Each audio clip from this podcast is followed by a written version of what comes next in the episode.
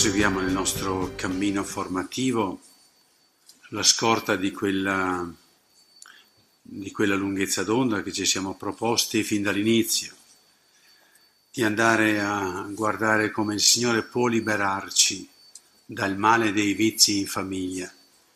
Ma per essere liberati dal male dei vizi in famiglia bisogna conoscerli, bisogna vedere con, con lucidità quanto, come e dove siamo tentati. Nell'ultima catechesi abbiamo approfondito il vizio della superbia con tutti i suoi effetti negativi, anche nella vita di coppia. Abbiamo cercato poi di vedere come si può essere liberati da questo male che ci opprime e tutti i doni che il Signore potrebbe donarci se noi non chiudessimo la strada con il vizio della superbia. Ma sappiamo che la superbia generalmente non resta un vizio solitario, ma ne produce altri. Molti nell'ultima catechesi sono rimasti impressionati dalla riflessione sulla superbia, ma la notizia che devo darvi è che in genere se c'è una, una forte radice di superbia, si trascina dietro anche altri vizi. Uno di questi è l'invidia. Infatti, l'orgoglioso non può fare a meno di essere invidioso di ciò che gli altri hanno e lui non ha. Ed è il tema appunto di questa catechesi, l'invidia. Cerchiamo di guardare in un primo momento a che cosa è l'invidia quale stato d'animo produce. Poi vedremo cosa ci dice la parola di Dio a questo riguardo. Quindi cercheremo di osservare come si sviluppa l'invidia all'interno della coppia o in uno dei due della coppia e concluderemo indicando la strada per essere liberati dal male dell'invidia. Che cos'è l'invidia? Ci introduce a capire l'invidia la parola stessa che usiamo. Etim- etimologicamente invidia significa dal latino invidere, cioè non vedere. Non vedere bene, guardare storto, guardarsi di malocchio. L'invidioso ha l'occhio cattivo, cattivo fino a non vedere l'altro fino qualche volta a volerne la sparizione, non voglio più vederlo davanti agli occhi. Non a caso si dice essere accecati dall'invidia. L'invidia quindi è una malattia dello sguardo, perché si guarda tutto e tutti con occhi differenti, deformati. Ma come poter capire se anch'io sono preso da questo male? Quanto e come sono invidioso? Quali sono i sintomi di questo male nascosto? Partiamo da quest'ultima parola, male nascosto.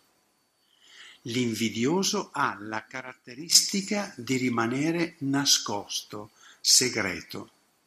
Si potrà fare qualche battuta in pubblico per dire che si è invidiosi di qualche cosa, di qualcuno, sono invidioso della tua pazienza, sono invidioso di questo o di quest'altro, ma difficilmente si diranno le autentiche invidie molto più grosse che si portano nel cuore nei confronti di chi ci è vicino. Per questo spesso l'invidia è accompagnata dalla falsità, dalla doppiezza dalla dissimulazione. L'invidioso si nasconde tanto quanto il superbo si mostra. L'invidioso si nasconde tanto quanto il superbo si manifesta. Ma c'è un luogo dove si evidenzia la presenza dell'invidia. Ce lo dice Sant'Antonio da Padova, che definisce la bocca casa dell'invidia. Proprio parola di Sant'Antonio. La bocca è la casa dell'invidia. Perché? Perché l'invidia si esprime nella maldicenza.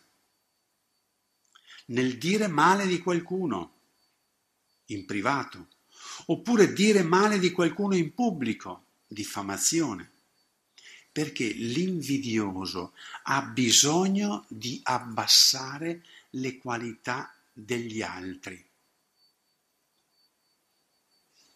davanti a se stesso.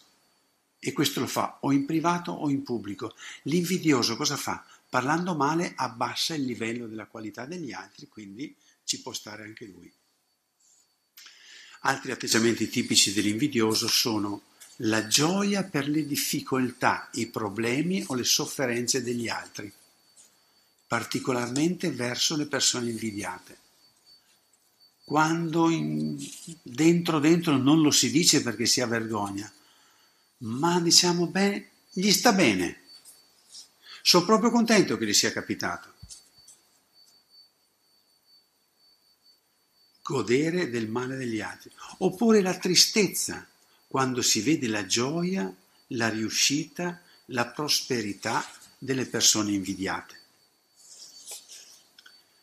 Un altro aspetto presente talora negli invidiosi è la curiosità particolarmente con le persone invidiate o quelle che potrebbero essere oggetto di invidia. Si cercano tutte le informazioni possibili, chiedendole direttamente o indirettamente su tutto ciò che riguarda quella persona.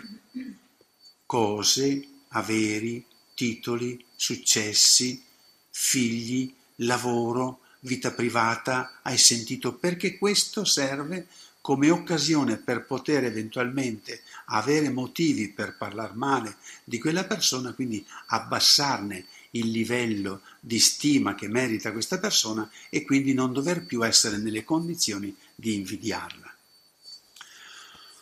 Ovviamente questo sintomo della curiosità va a braccetto con il pettegolezzo, perché l'invidioso, come dicevamo, parla spesso e volentieri male ce ne sono abbastanza sintomi. L'invidia è un male molto diffuso che respiriamo continuamente, che ci coinvolge anche a nostra insaputa. Basti pensare a come funziona la pubblicità.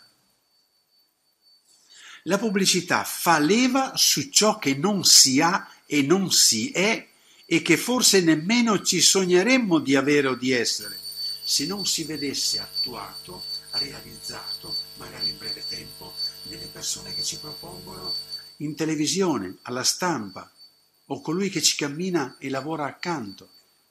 La pubblicità gioca esattamente sull'invidia. Nel mostrarci delle cose che noi possiamo desiderare, che magari mai ci avremmo pensato, ma che per invidia potremmo desiderare. L'industria pubblicitaria è come una grande e complessa macchina per generare, per stimolare, per far nascere l'invidia, perché l'invidia mi fa rincorrere un prodotto, una situazione, una modalità di vestire, di dire, di fare, di scegliere, di andare. I mass media ci mettono sotto gli occhi continuamente situazioni di vita personaggi da invidiare a motivo dell'età, della bellezza, della fama, del denaro, della casa, del coniuge, dei riconoscimenti. Ma detto tutto questo, notate un particolare unico, unico, unico di questo vizio. A differenza della superbia, della lussuria, della gola, è l'unico vizio che non dà piacere, perché non porta mai a una soddisfazione. È strano, eppure tanto è, non porta piacere quanto è inseguito, quanto si radica in noi. Anzi, l'invidia fa sentire ancora di più quello che ci manca, quindi ci fa soffrire. Mette in risalto la non accettazione serena di ciò che si ha, di ciò che siamo, di ciò che abbiamo mostra la debolezza e la fragilità della nostra identità che viene messa in pericolo a confronto con, con gli altri. Nell'invidia l'invidia, la persona logora se stessa in questo desiderio accumulato, continuo, inestinguibile di essere come questo o come quel, nell'inseguire le varie possibilità di diventare, di avere, fino a perdere se stesso. L'invidia è come un tarlo che conserva anche il, come dire, conserva anche le cose più preziose pur di, pur di roderci dentro. È un tarlo che può rodere anche le personalità più elevate. Per dirlo con, con eh, i falegnami o i mobilieri, è un tarlo che può entrare anche dentro il mobile più prezioso. Questo è che cos'è l'invidia, come ci appare, quali sono i sintomi. Cosa ci dice la parola di Dio sull'invidia? Dicevamo all'inizio che l'invidia è un modo sbagliato di vedere, è una malattia della vista interiore, un errore di conoscenza, una malattia dello sguardo. Anche Gesù presenta l'invidia come uno sguardo inquinato sulle cose e sulle persone. Nella parabola degli operai invitati nella vigna a varie ore del giorno, ve la ricordate? Mostra come quelli della prima ora, che avevano lavorato tutto il giorno, erano invidiosi degli ultimi, perché avevano ricevuto come i primi. E il padrone dice, forse il tuo occhio è cattivo, perché io sono buono. Notate come chiama Gesù l'invidia occhio cattivo. Ma fin dalle prime pagine della Bibbia sono numerosi i casi in cui si viene accennato all'invidia. Nel libro della Genesi incontriamo il primo invidioso della storia, Caino, che arriva ad uccidere il fratello. Oppure pensiamo all'invidia di Giacobbe verso Esaù, che era il primogenito al punto da rubargli la primogenitura, da ingannare il padre, al rapporto risentito e pieno di invidia dei fratelli di Giuseppe, vi ricordate? Lo volevano morto a tutti i costi, perché era il prediletto del padre Giacobbe. C'è poi l'invidia del re Saul nei confronti di Davide, perché era più bravo, più bello. Per quanto Davide si mostri gentile e benevolo, benevolo verso Saul, tutto viene visto male e anziché diminuire fa aumentare la rabbia di Saul verso Davide. Molti altri sono i richiami della parola di Dio a proposito dell'invidia. Nel libro della Sapienza vi cito solo qualche espressione. La morte è entrata nel mondo per l'invidia del diavolo. L'invidia porta alla morte. Non mi accompagnerò con l'invidia che consuma. C'è una serie di esortazioni a non invidiare nei salmi, nei proverbi, nel siracide, ve ne leggo alcune. Non invidiare i malfattori, non invidiare i prepotenti, non invidiare l'uomo violento. Il tuo cuore non invidi i peccatori, non invidiare gli uomini malvagi, non invidiare la gloria del peccatore. Potremmo continuare, ma ci sembra utile richiamare che anche tra i cristiani, nella Chiesa, si insinua e cresce molto questo vizio dell'invidia. Già nelle prime comunità cristiane ne abbiamo il segno. San Paolo nella prima ai Corinti dice c'è tra voi invidia e discordia Nella lettera ai Galati Paolo sempre dice raccomando di non invidiarsi gli uni gli altri. Oppure sempre San Paolo nella lettera ai Galati dove per, come segni delle opere della carne annuncia appunto l'invidia. Oppure quando vuole descrivere l'amore, la carità, nella prima ai Corinti dice la carità non è invidiosa, l'amore vero non è mai invidioso. Oppure San Giacomo dice, voi invidiate e non riuscite ad ottenere. Purtroppo anche nelle nostre comunità cristiane molto spesso prende campo l'invidia. Quante volte succede di non godere del bene che viene fatto? Solo perché è una persona che io non stimo, non apprezzo, un gruppo che non mi piace, non si riesce a vedere, non si vede il bene che viene fatto. Anzi, si finisce per provare quasi fastidio, fino a cercare il motivo per cui non si può assolutamente vedere quel bene che è stato realizzato. Che cosa se non l'invidia separa, oppone o soltanto accosta tra loro parti vive della Chiesa, sacerdoti, laici, associazioni, gruppi. Quante mormorazioni, considerazioni al ribasso, gioia delle avversità altrui si guarda talora con disagio a chi fa di più e meglio di noi. Quanti doni nella Chiesa finiscono per soccombere perché si combattono in piccole o grandi invidie. È tale l'invidia che talora diventiamo perfino incapaci di misericordia. Non arriviamo a perdonare le persone ci si trova pronti a condannare, a denunciare, a sospettare nel timore che ci sia tolto qualche cosa o diminuisca il valore della nostra presenza. Tutto ciò che può farci una piccola ombra diventa qualcosa che disturba. Quante meschinità, litigi o permalosità, è tutto a partire dall'invidia che ottenebra il cervello, il cuore, la vista, donando un triste spettacolo al mondo. Di tutto questo non possiamo meravigliarci. Chi ha tentato Adamo ed Eva? Non possiamo pensare che stia tranquillo ora. Ripeto, chi ha tentato Adamo ed Eva? Non possiamo pensare che stia tranquillo ora che c'è ben di più di Adamo ed Eva. C'è Cristo e la Chiesa. ma sappiamo altrettanto che le porte degli inferi non prevarranno.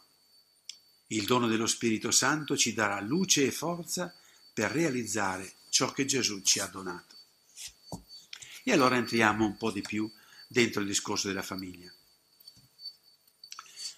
Come agisce l'invidia su uno, come agisce l'invidia su uno dei due coniugi? Poi vedremo su tutti e due i coniugi. L'invidia quando uno dei due coniugi è invidioso. Quando il vizio dell'invidia si insinua prevalentemente in uno dei due coniugi, questo può avvenire in due direzioni.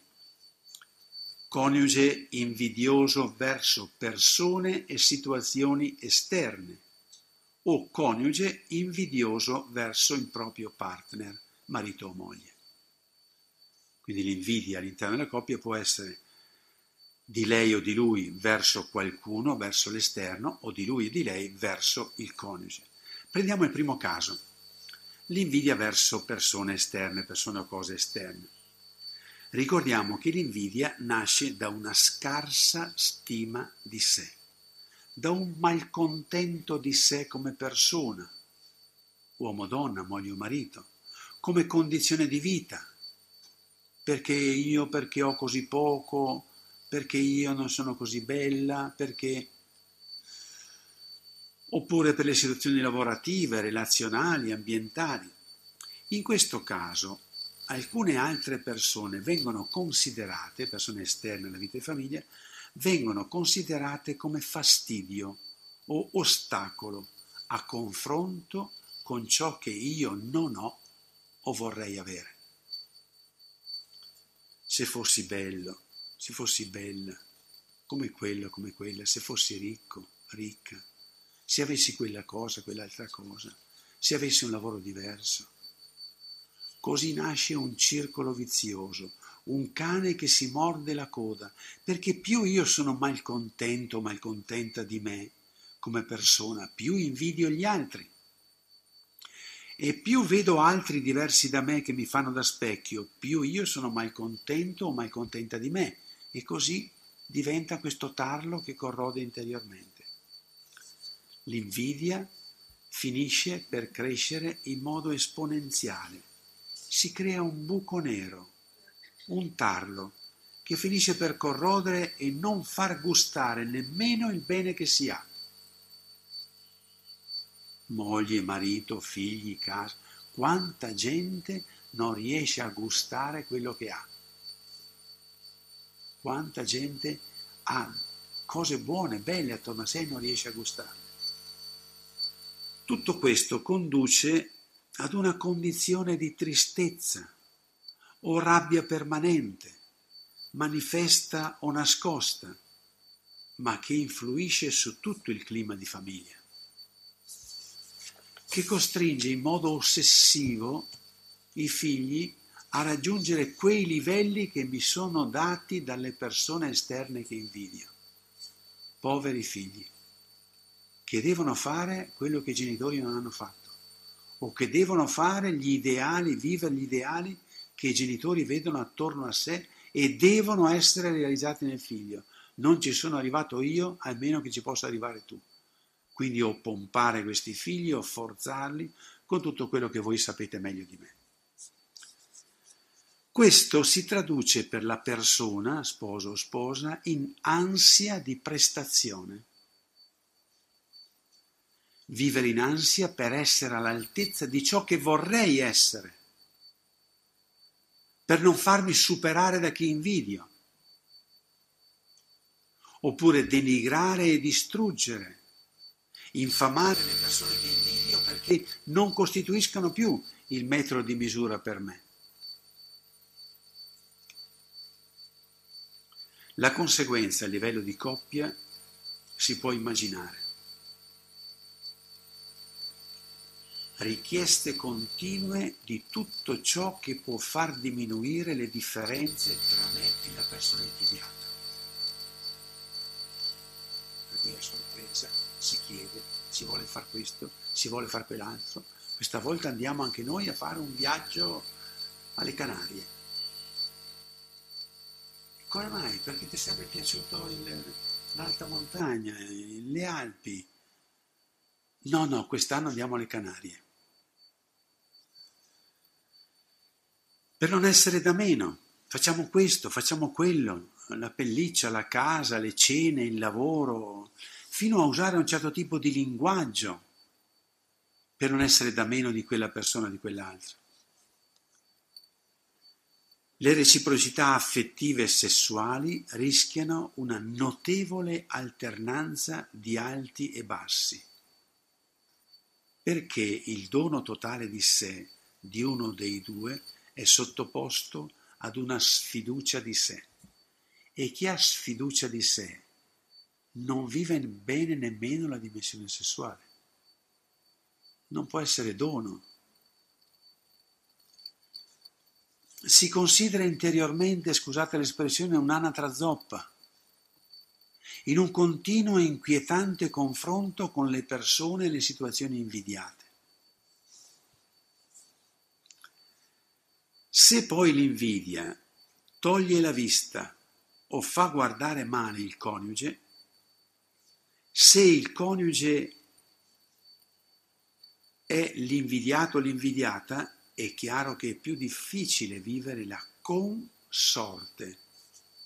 Sapete che nel linguaggio italiano una delle parole per indicare i coniugi è la consorte, che è bellissimo, con lineetta sorte. Abbiamo la stessa sorte, abbiamo lo stesso obiettivo, camminiamo sulla stessa strada, ma se uno dei due diventa invidioso dell'altro, è molto difficile vivere da consorte, vivere il noi di coppia, perché si insinua qualche cosa che crea distanza, anziché esserci solidarietà. Vi è ostilità che si traduce in rimprovero continuo, inquieto che talora prende varie motivazioni esterne, perché non si può rivelare il vero motivo interiore che è l'invidia per ciò che il coniuge è o fa o è considerato e io non sono, non faccio e io non sono considerato. Ma su questo argomento penso che voi abbiate molti più esempi di quelli che posso portare io in questa breve conversazione. Un ulteriore punto. quando, scusate, come agisce l'invidia di coppia verso altre persone o verso altre coppie. Quando l'invidia prende la coppia come tale, per cui la coppia come tale guarda con invidia altre coppie o con invidia guarda altre persone.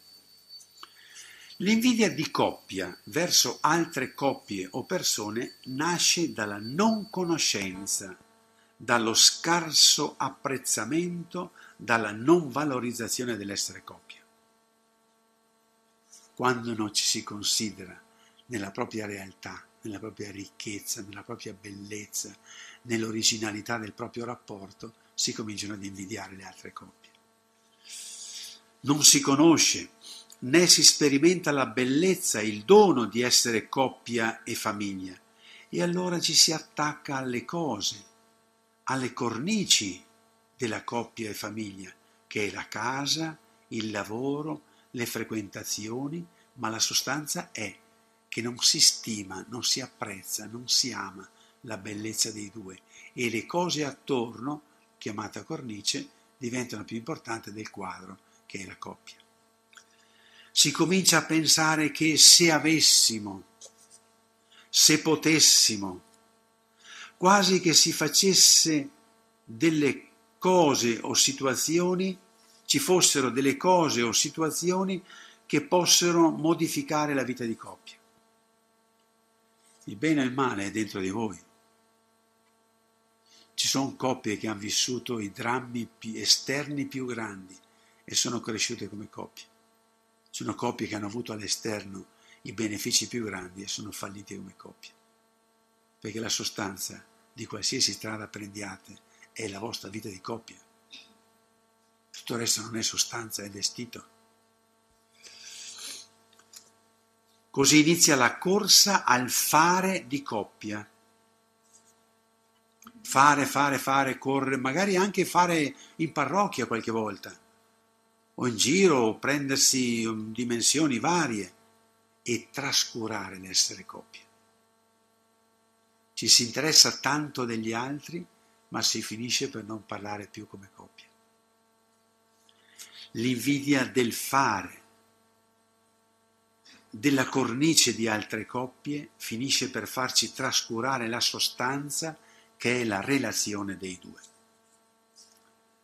Quante separazioni ho visto nella mia vita poco prima di andare ad abitare la nuova casa o il nuovo appartamento di proprietà che si era sognato. Quante coppie sono separate poco dopo aver fatto la casa o prima di andare ad abitarla. Cosa si era coltivato? C'è poi una invidia pericolosa relativa alla qualità di coppia. È quando la bellezza di una coppia, fuori di noi all'esterno, anziché diventare una occasione serena di stimolo, di modello, a cui ispirarsi, diventa motivo di rabbia, di fastidio, di invidia, fino a godere o consolarsi se si vede o si viene a sapere che anche in quella coppia ci sono difficoltà, problemi. Oppure si frequentano quelle coppie, ma nelle conversazioni private si demoliscono. Oppure si emarginano, così non abbiamo confronti. Così ciò che è ricchezza, dono per la Chiesa, per la società, che è la bellezza della coppia, finisce per escludersi a vicenda. C'è ancora un'altra invidia più sottile e nascosta, ed è quella nella quale lui o lei invidia la moglie o il marito di un'altra coppia. Se avessi come moglie quella del mio vicino di casa, se avessi come marito il mio collega di lavoro, che rispettivamente ovviamente hanno marito e moglie. Invidiare aspetti del maschile e del femminile che ci sembra di non trovare nel nostro coniuge.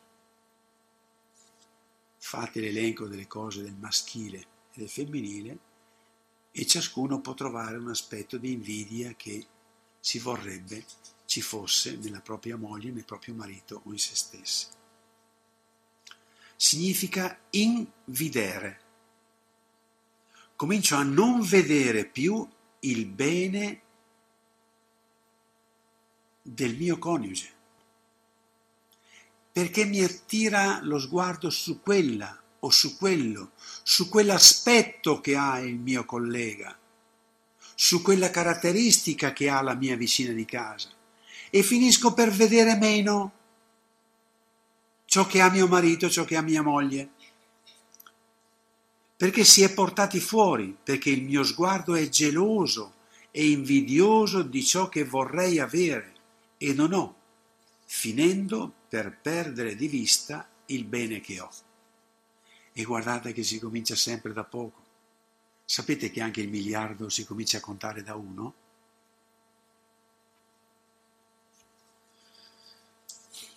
E qui, quando si arriva a questo punto, iniziano i rimproveri aperti o velati di ciò che il coniuge non ha e dovrebbe avere. Ripeto, piccoli, piccole frecciatine. L'invidia è la chiave di volta di questo stato di sofferenza che può degenerare in separazione. Ma un'altra forma di invidia può toccare la vita di coppia coinvolgendo il coniuge in confronti, in giudizi, in condanne. È quando un marito è invidioso di ciò che è o fa un altro marito perché così lo svilisce e lo obbliga ad un confronto verso la moglie. C'è un marito più bravo che viene a casa mia mi dà fastidio perché mia moglie può dire vedi quello là che è capace, vedi quello lì. Una moglie che è più brava di mia moglie mi dà fastidio perché mio marito vedendola dice anche tu dovresti far da mangiare così.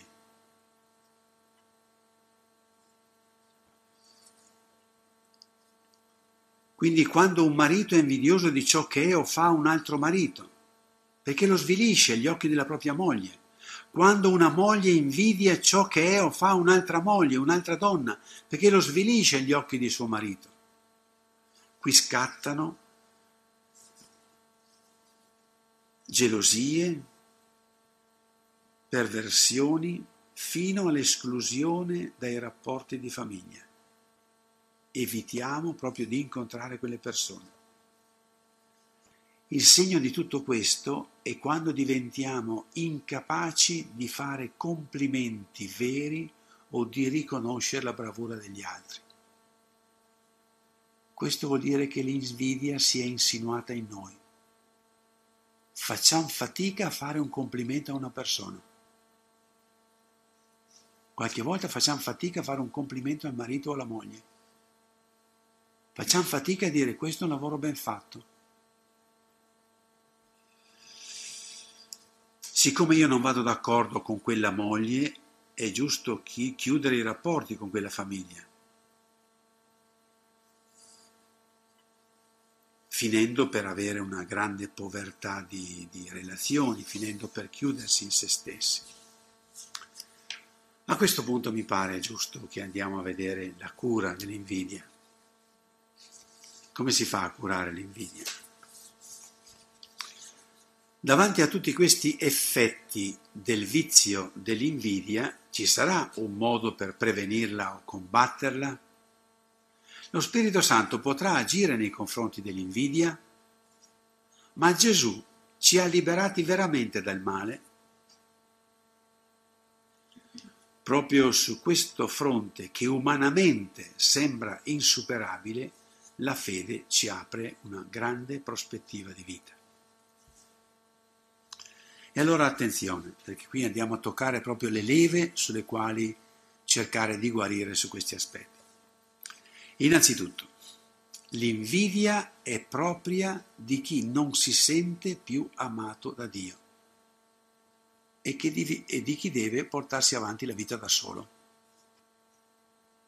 Non ha punti d'appoggio, solo se stessi, solo la propria bravura. Se non sono bello io, eh. L'invidia è di chi, di chi sente di non aver valore, di chi non si sente più figlio di Dio. Ma partiamo però prima da criteri umani che ci aiutino a superare l'invidia, per poi guardare i criteri di fede. Criteri umani, molto semplici, qui basta usare proprio la testa, il ragionamento. Primo, non c'è alcun guadagno ad essere invidiosi, rovina la vita soltanto. Qui potete fare tutti i calcoli che voi volete, vi accorgerete che l'invidia non solo è l'unico vizio che non fa piacere, ma è l'unico vizio che non porta nessun guadagno nella vita, nessuno. Fa solo star male.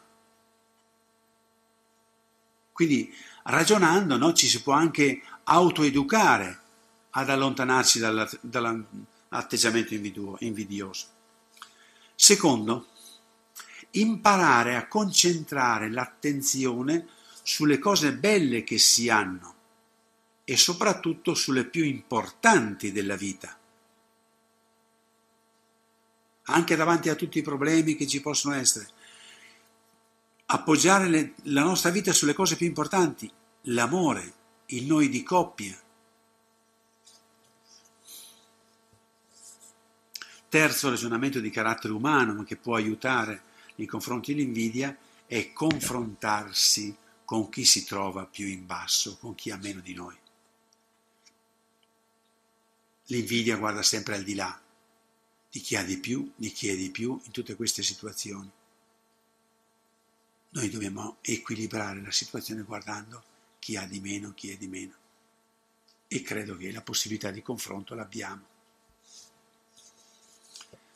Quarto, evitare quell'immaginazione che è benzina sul fuoco per l'invidia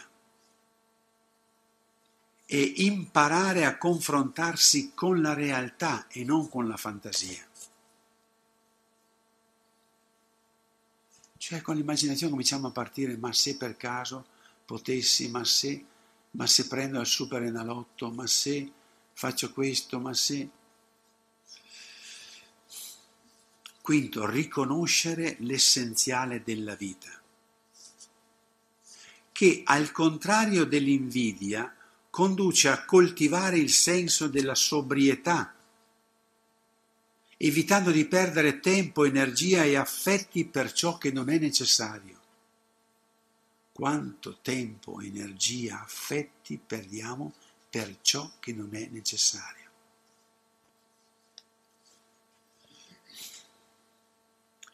L'invidia muore quando muoiono le altre passioni di cui essa si nutre.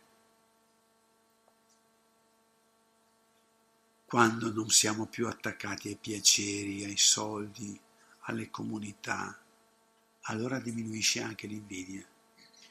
Ma se dentro di me ho l'attaccamento a una di queste, è logico che poi scatta ad un certo punto l'invidia.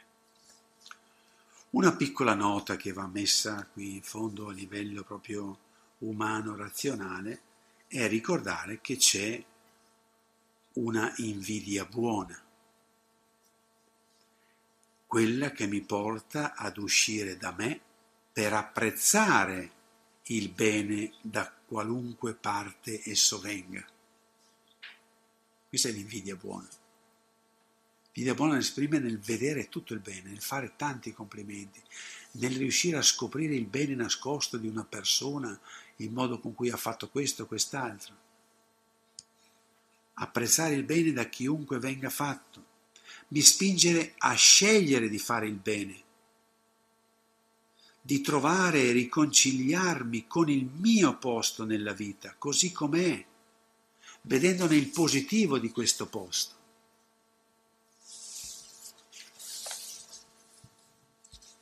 Ma ciò che più fa la differenza per chi non si stima, per chi si sottovaluta e per chi non si stima e si sottovaluta ha bisogno di nutrirsi dell'invidia, ciò che fa la differenza è proprio lo sguardo di fede.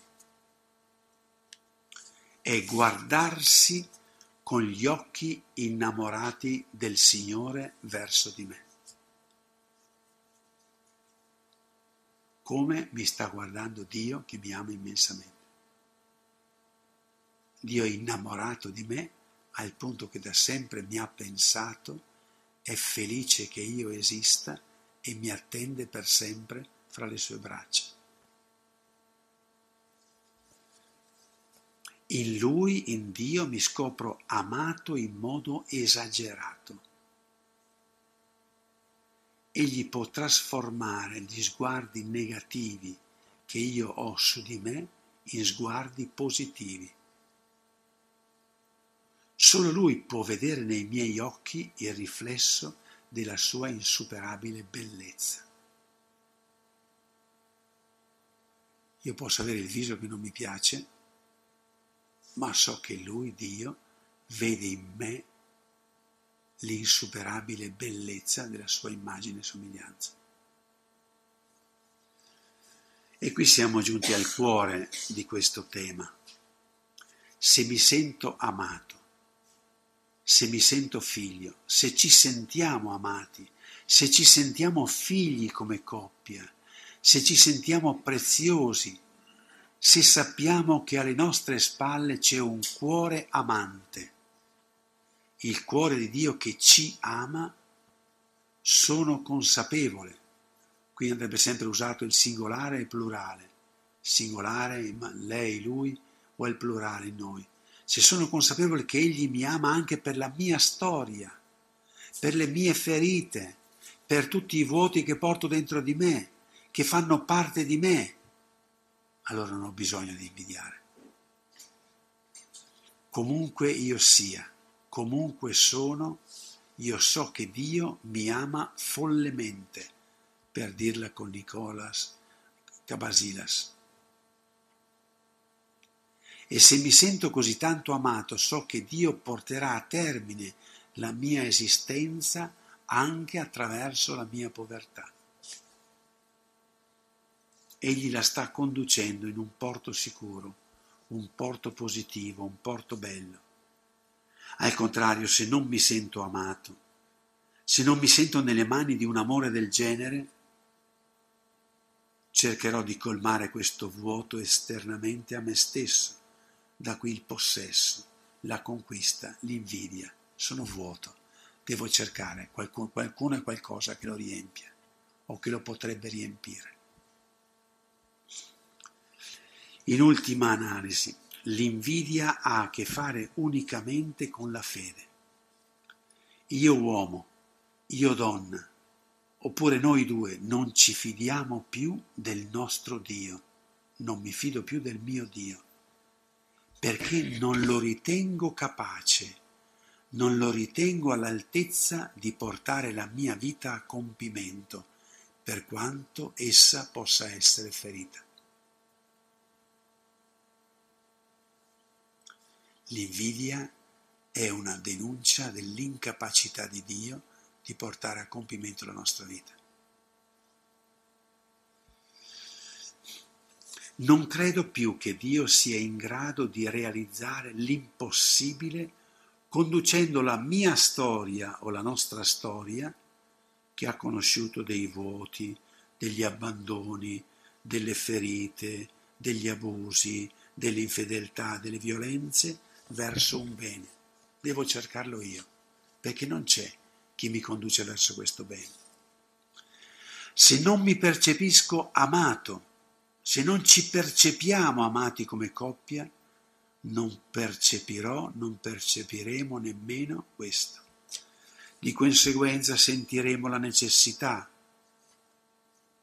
di impossessarci di quel bene che riteniamo impossibile, l'invidia, che Dio ci doni, Dio non può darcelo, quindi me lo procuro, devo cercarlo, devo desiderarlo. Ma lo conquisteremo attraverso il peccato, attraverso l'invidia, attraverso l'imbroglio. Per questo sentiremo la costante necessità di guardare il bene dell'altro, per tentare che questo desiderio invidioso ci riempia.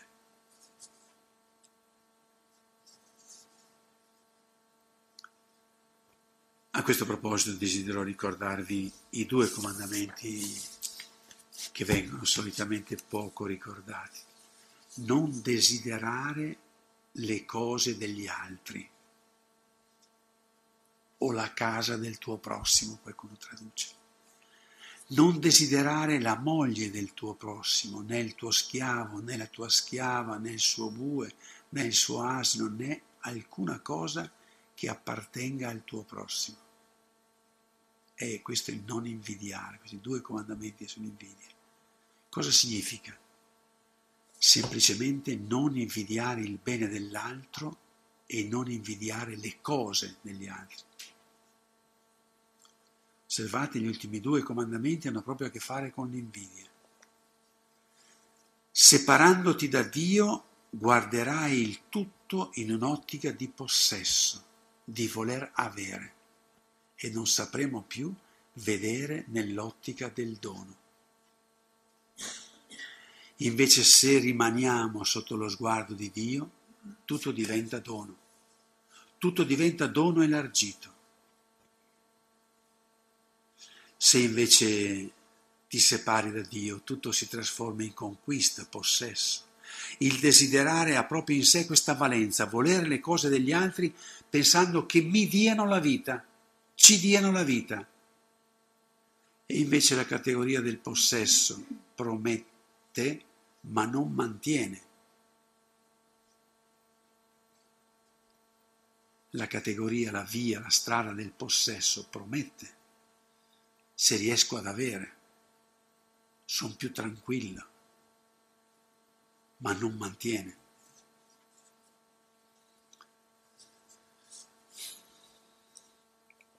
Se viviamo in un ambiente dove si percepisce la presenza di Dio, siamo consapevoli del fatto che Dio ci sta elargendo tutto quello che necessita, tutto quello che serve per la nostra persona, per il nostro essere chiamati all'infinito, per essere compiuti. Abbiamo tutto e quindi da una parte comprenderemo che non c'è motivo di invidiare, perché partecipiamo delle cose di Dio. Vi ricordate cosa dice il papà a uno dei due fratelli, quello che non vuole entrare in casa perché il papà ha accolto il fratello che aveva mangiato la sua parte? Cosa dice? Figlio, tu sei sempre con me e tutto ciò che è mio è tuo. Noi rischiamo di essere nella casa del Padre, di avere la vita un'infinità di cose e non ce ne rendiamo conto. Quindi dovremmo avere uno sguardo contemplativo sulle cose che abbiamo, per non desiderarle come possesso, per non credere che saranno queste a darci la felicità ma che sarà conoscere profondamente e intimamente che siamo amati da Dio e tutto ciò che è necessario e indispensabile per la nostra vita lo abbiamo già.